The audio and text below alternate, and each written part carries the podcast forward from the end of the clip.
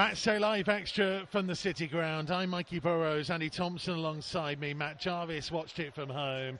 Wolves out of the League Cup at the quarter-final stage by virtue of a penalty shootout. The youngster, the 20-year-old Joe Hodge, given the responsibility to take penalty number five after Ruben Neves had missed Wolves' first kick, though that only cancelled out a miss by Sam Surridge, who'd gone first for Forest.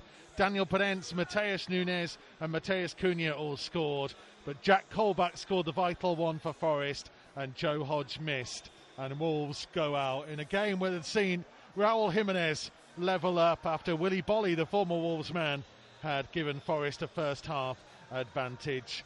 Andy Thompson, one of those nights whereby it felt like there could have been so much more, and yet we are left here feeling with that all too familiar feeling of dejection and disappointment. Yeah, so disappointment wasn't it? So uh, especially after that first half, um, we didn't look comfortable at all. So like playing with that uh, three at the back, so like um, Toti didn't look comfortable in that central position. Kilman as well didn't look comfortable, and I just think that it, just got it wrong a little bit with the way that they played. They allowed Forest too much time and space on the ball. Uh, Forest seemed to be dictating everything what was going on, and that's where they've got to be better. They've got to be better in that. Second half, totally changed. Uh, changed the formation, um, changed the, the players that come out. Neves come back on, and they looked a lot better. They look a lot more comfortable in, in possession of the ball, and also retrieving the ball as well. So uh, it's fair dues to the, the manager actually seeing that, but I just think that we've got to start to uh, start games uh, a little bit more positive and with a formation that we look comfortable in. Matt Jarvis, uh, what did you make of it in the end? Uh, it's actually really gutting to to lose because you look at that second half performance and it was all Wolves. It was momentum. It was confidence.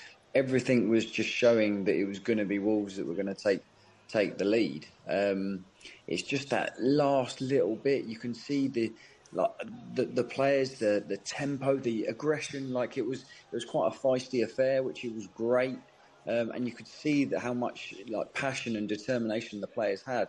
It was just that last little bit. I think the substitutes were were really really good. Uh, all when they're coming on made an impact, and it was it was a dominant second half performance. It's just disappointing that we just couldn't get it over the line uh, before the penalty shootout. Story of the game Wolves 65% possession. They had 10 shots to Forest 7, uh, five of which were on target. Forest only had two on target. Six corners for Forest to Wolves 4. Uh, but Wolves edging three big chances. Raul Jimenez had one in the first half. Hee-chan Hwang had one in the first half as well. Um, Forest did hit the inside of the post, though that came off Nelson Semedo's knee, which was nearly a calamitous way to have gone back behind in the second half. Uh, Wolves 85% pass success to 72% for Forest. Um, there were some really good moments, uh, but the question I'm going to ask both of you uh, revolves around the formations really, because Wolves started with a back five, they switched to a 4-4-2, they ended up 4-3-3. Are we any closer to knowing, Tomo, what's the best way for us to play? Well, I'm watching the, the game of two halves there, and the first half we looked anything but comfortable in and out of possession. I thought that we struggled a lot with it. Um, we were having that extra pass, and and the, and the tempo was slow across the back. That was the key point, and it allowed Forest just to group and get the players behind the ball. Was able to win the, a lot of the possession. Uh, it nullified Wolves going forward as such. Uh, never really offered that a great deal until later on, as you just talked about, uh, with a couple of efforts from Guedes um, and Jimenez. But, but, we looked anything but comfortable in possession of the ball. So look, we were looking to find targets and players and movement. Um, and then all of a sudden, he makes a change. He makes a change to half time, br- brings Neves on, changes the formation, and it looked totally different. They looked more comfortable, they looked more positive they looked like they knew what they were doing a little bit more. They looked like they understood the way that they were playing, what they needed to do to hurt Forest, and they had a lot of possession with it. I just think that it's it, it's took him a half to to figure that out. He must have thought that the three at the back must have been effective, but it was anything but. Well, I was going to ask you, Matt Jarvis can come in on this. How much of it was the formation didn't work, Javo, or or do we put the blame on players not doing what the manager or the head coach was asking them to do? I would say probably a little bit of both. Um, I think you know players they, they like to blame formations a little bit. They just feel a little bit uncomfortable in, in different areas or what they're asked to do. But ultimately, the the change at halftime with Neves coming on, but even the other subs. I mean, Cunha was was was brilliant when he come on, set up the first for Jimenez. He looks really silky, great touch, good movement. It just uh, looks like a real good teammate to have. Even at the end with his penalty, gets the Wolves fans on on side a little bit um, as well. I just I liked him. I think he he he can influence games a lot, and he looks sharp. Um, and it, formations are great, and we can go on about it. I, I like four at the back rather than the five for for Wolves. I, you can twist and change the, the, the whether it's a, a, four in the middle or if it's three and a three, but ultimately it just gives the option to attack more and keep keep the ball in, in, in further up the pitch more. You, you seem when you get a five, you, you seem to keep possession of the ball great, but it's all in your own half. It's very hard to start going through the lines and, and, and moving up, up the pitch into the final third. And I think it showed second half a bit more determination and, and directness to get it forward as well, which which helps. Yes, I, I totally agree. I, I, just think that we looked a lot more comfortable in that back four. I'm saying, look, I'm surprised that he just changes it around because the games that I've seen, we haven't done great in the in the three at the back. I think that we've looked more comfortable, and I know it's we're going totally against what we've played before, but we do look better in in a in a four. We looked even Toti looked a little bit, even though there's one less of it. He knew what he had to do. He knows what the decision he's mm. got to do and he knows he's got a mark, and, and he knows uh, how to play the position a lot better. He looked so uncomfortable in that first half with his touch, his, his passing. Um, but what a change at half time. It, it, made a massive difference. We haven't played 4 4 2 uh, probably since the days of Dicko and Afobe yep. as a front two. Yep. And then you go back to Javo's time before that. Um, Javo, you mentioned the impact of Matheus Cunha. They have to get him in the team, don't they? For me, yes. I, I think he's he's just what Wolves need in the sense that he's got that great bit of touch, link up play, so he can he he can influence the the in in the pockets. He can go from midfield to striker. He's been able to show from the assist that he gone from Jimenez tonight that he can run the channel. He can run into them areas where you're creating space for others to run into, and he's just got that little bit of touch of class everything he does is like the touch is just pinpoint the the the pass is crisp. It's it's struck really well. Nothing sort of like bobbled in and he's you know he, he's everything's under control and he looks composed. I think he's got to got to get in the team. Um, and it's just then about building around him to set him an opportunity to to score a goal. Do you play him tomo as as the one the central one? Um, or do you play him as a two, and and then who are you playing him with? Well, for me, so like um, I would play him with Jimenez and probably him just a little bit deeper because you can see he looks very uh, good at running with the ball. He he seems to be able to run beyond players. He's a bit like Matheus with the way that he moves with the ball. He seems very comfortable doing that. He seems intelligent. We've seen the two assists that he's got involved in as well for the two games. Um, and he looks like a, a, quality player straight from the off. So look, you can see that he's confident in his own ability. He knows what he needs to do. We've seen about the quality that he can offer in that top third, something that we have been missing. Um, but again, so like bringing him on made a big difference. I think the the subs were a, a big change for the club. So like you just look at that, a little bit disappointed with Traore because I thought that he could have done more. Mm. I think that sometimes I know I know people were doubling up against him, but I just think he took that much time to get control of the ball to actually get it set up. As soon as he's done that, and all the time that he's taken, they've they've doubled up on him. And I just think that the players out there, Cunha was he's going to be a good player. And, and again, for me, I'd start him the weekend. Um, that's the positives. Uh, let's talk about uh, elephant in the room negative, Matt Jarvis. What have Wolves got to do to start getting some decisions from officials? Because there was a huge moment in this game. Matheus Nunes. Now, it, you could argue it's relatively soft, but he gets in front of his marker, who stands on his heel, so much so that his boot comes off. That's a foul, isn't it? am I, am I, am I missing else, something here? Yeah, anywhere else on the pitch, that that is given as a foul, just for pure fact. Even if you didn't see the the incident or didn't see the contact, you can actually see the boot has come off. So he's got to have had contact. He didn't stand on it himself.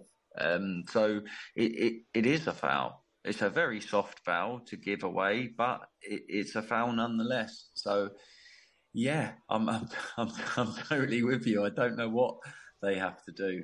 It's um, big, big decisions which change games and seasons. But the thing is, though, as well, these officials are getting them wrong a lot of the time. You look at the games that we're having, that consistency we talk about. Anywhere else on the pitch, as Javas just took touched on there, anywhere else on the pitch, that's a foul. That's a foul. You in the referee saying he hasn't caught him, well, have you seen the state of his boot? Yeah, and, and that's the thing. Like you know, you can make an you can make a case and an argument that on Saturday at Anfield, the officials made a bona fide mistake. They, you know, there was a lot of bodies in the penalty area. You can't tell.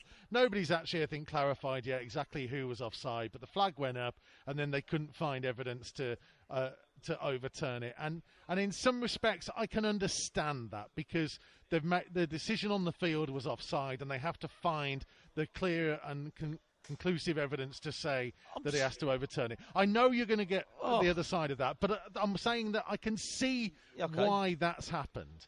But tonight, as Tomo makes the point, how does his boot come off? Ripped boot. If he is not fouled, if he's not stood on his boot. And how do the officials, Javo, you've played the game more recently than Tomo has, and obviously I've never played it on this thing. I don't understand what goes on in terms of conversations and, and how officials, because surely the assistant, if the referee can't see it, can they've got to talk to each other and say, well, how's his boot come off?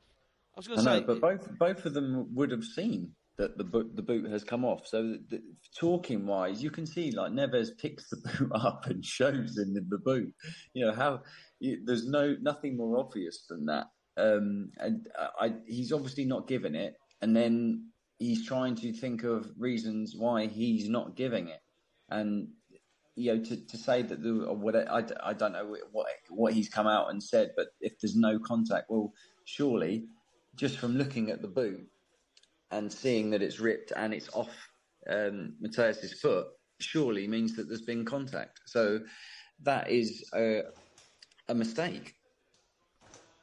Yeah, well, it's a clear mistake for me again. So look, it's I, I don't understand what these officials are doing. These are experienced referees. It isn't if it's a referee that hmm. hardly done any. Game. It's an experienced referee who's making. decisions. and I'm not just saying about him.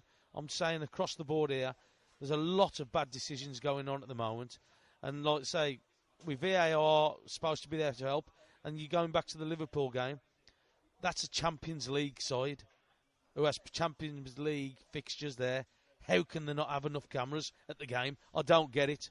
I don't get it. We we we got a camera that can prove that he might have been offside, but we ain't got a camera that can prove that he's not offside. Yeah, I mean that's a, a, different point in terms of different broadcasters, and they've zoomed in a bit too much on the cameras they did have. I know, I know Tomo, he's waving his arms up at me, Javo, frustrated. I'm, I'm, just, I'm just giving you the opposite side of the answers to the point from in there. I mean, I, I don't know about you two. I feel like it is time now. I think that there is a strong enough case that we should be allowed to hear what the officials are saying to each other and that can then be relayed to people because we still don't know who they flagged offside on Saturday, and we don't know what the conversation they've just had there in terms of how they think Matheus's boot came off. Eh, they eh, should, and and, they, and, maybe they should be made to come out. The referee should come out and do a post-match interview. But how how can the referee say there's been no contact because that's what he has. He's basically saying because no contact. Well, he's, uh, he's, either that or he's saying that there was contact, but he didn't think it was a, a, foul. In which case, how is that possible? Well, they are anywhere else on the pitch. That's a foul. Say, and he's and he's gone. Through, we've seen the replay. He's come through the back of him. He's come through the back of him. He's stood Well, on. he just on his toe. he's stood on his. He's stood on his boot. So like, how is that not a foul? There's contact in there. You can see that there's a contact with his boot. Like I say, so he's not diving. Like, but we've seen players out on the pitch tonight who's got like a, a 6.9 dive ratio on it when he's doing it. So like he's launching himself forward. The one did. The actual one lad's threw himself forward because he knew his contact was in it, and the referee's what five, ten yards away from him, and still gives a free kick. How can he say that that's a free kick? And there's actually contact with a ripped boot, not to have a give a foul. But Je- like, Like we because it's out, it's outside the box. It's not in the box, so it's an easy decision to make. No one questions it. But when it's when it's um, in the box and there's a big decision to, to do, he, he he's not made it. But surely, I- I- I'm saying, like, is it- surely, so if there's any contact anywhere on the pitch, it's a foul, no matter where you Totally, are. totally agree. Yeah, totally agree. so you can't just be having, okay, hang on a minute, you've got to basically assault him in the penalty area, so like to get a, Yeah. a, a penalty. but anywhere else, if you touch him, uh, breathe on him, or anything else, we've given a free kick. So there shouldn't be a, a, zone in there, that penalty area, where the zone is okay. There's got to be something really bad for you to get the penalty. It shouldn't be like that. It should be exactly the same all over the pitch. But unfortunately, it's not. I say, I, I, I feel like we're in that position now whereby, you know, if Matt, if Matt Jarvis makes a mistake and his team loses and the broadcasters request him, Jarvis has to go in front of them and do an interview. And They're untouchable. Referees, officials are untouchable. It's, well, it's not fair. And it, it's getting to that point, or it's got to that point, and we're beyond it, whereby we should be able to put them up in front of an interview and and ask for an explanation, and have an expert because we are there's far too many games where we are left scratching our heads saying I don't understand what happened there. Well, well, I don't think they do. That's that's a problem because you, you're looking at that uh, and the decisions want to be made. And again, and I'm still going to say that it's the VAR is a great piece of technology, but it still comes down to somebody's opinion in front of a screen. It's still that somebody's opinion, and and that's the problem that we've got. We've still we still haven't got rid of that uh, human mistake. We've still got a human decision to be made, and it's coming from not the referee. It's coming from somebody sitting in front of a screen who's got uh, an opinion about if it's a foul or not, or a free kick or whatever. That is the problem that we've got. We've got nothing. Like I say, if, if the ball's gone out of play or ball goes over the line, it's either in or out. We know mm. that. There's a, too much of a grey area with this VAR, with the referee's decisions, and with the VAR person who's doing it. That it, it ain't good enough. It ain't good enough. It, w- The irony, the irony though, if there was VAR tonight, it probably tells him he needs to go and look at that, and we get the penalty. But why call the bloke who's just saying, "Hang on a minute, it's a penalty"? The bloke, who, if he, if I'm sitting in front of the screen watching replay after replay after replay, and I watch it, all I've got to say to him, it's a penalty. That's it. What? Have, why have we got to send a referee to go and look at Well, it yeah, the but the screen? referee. no, I mean, that, too yeah, scared to have a ruler. Well, hang on, too yeah, scared that, to have a that's, ruler. that, that's another point for another time. But but the, my point is is that if there's VAR tonight, that's probably overturned and we get a penalty, and and that's the the the crazy irony of it. Um, let's just finish on a, a point about Joe Hodge, Matt Jarvis, because uh, obviously the the headline is that Hodge missed and Wolves went out, but for a 20 year old in his ninth senior career game to get number five. Now, I understand, you know, they put Ruben Neves at first, who in theory is kind of your best main penalty taker on there, and, and even he missed. So, you know, and as Tomo can tell you, it's hard in a shootout. You can you can be one of the best penalty takers people have ever seen. It's a long life. walk from that halfway line. Yeah, and and I, I say that genuinely, not taking the mick out of him for No, once. no, no. Like- because anybody can miss in a shootout. Yeah, exactly. And let's say there's a, all of a sudden you've got pressure walking all the way from that halfway line. He's a young young lad just uh, coming into the game. He's got to walk all the length of that. You've got all the fans gone. You've got a keeper who's trying to put you off. It's a lot of things to think about by the time you get there. That's the problem. Where you've got a penalty usually before, so usually there's a lot of people around the penalty area. There's usually, well, it's taken within a couple of minutes. But that's the problem. What you got? It's a long walk with things running through your head. Where do I put it? Do I strike it? Do I place it? Which way the keeper going? Everything will be running through his head. Now, and I said to you, I'm very before even taking it. I'm surprised that he's taking it and not an experienced player with the pressure that he would have had from that. But it takes a lot of lots of lot of bottle, um, a lot of you know positive. He's obviously asked to take it as well, so he's confident about it. It's it's just unfortunate. Unfortunate, you know, you like you said, Neves taking the first one. You you gamble on him to score, and he doesn't. It's it's it's pot luck when it comes to penalty shootout, and he he can take no. You know, no one's going to hold him against anything. He's a he's a fantastic kid. He's just starting out. It's not his fault at all he's taken a, a, lot of pride to go out and take that shot and, and try and get the team back back all square in the in the shootout. So he, he'll have to just you know learn from that and, and go again. He, it's it's it's just one of them things. You can take enormous pride for going out there and, and trying to trying to score your penalty, but ultimately it, it just wasn't to be tonight. I think the second half performance deserved it. I think it, it miles better than than Nottingham Forest's second half. Um, and the chances created and the dominant possession and the like counter pressing. I think winning winning the ball back, especially in the second half, was was was fantastic from Wolves. Um, so lots of positives to go on to you know the the next big game uh, and and and the replay against Liverpool, but just extremely disappointing to to go out on ultimately a decision and a penalty shootout. Yeah, they've got to.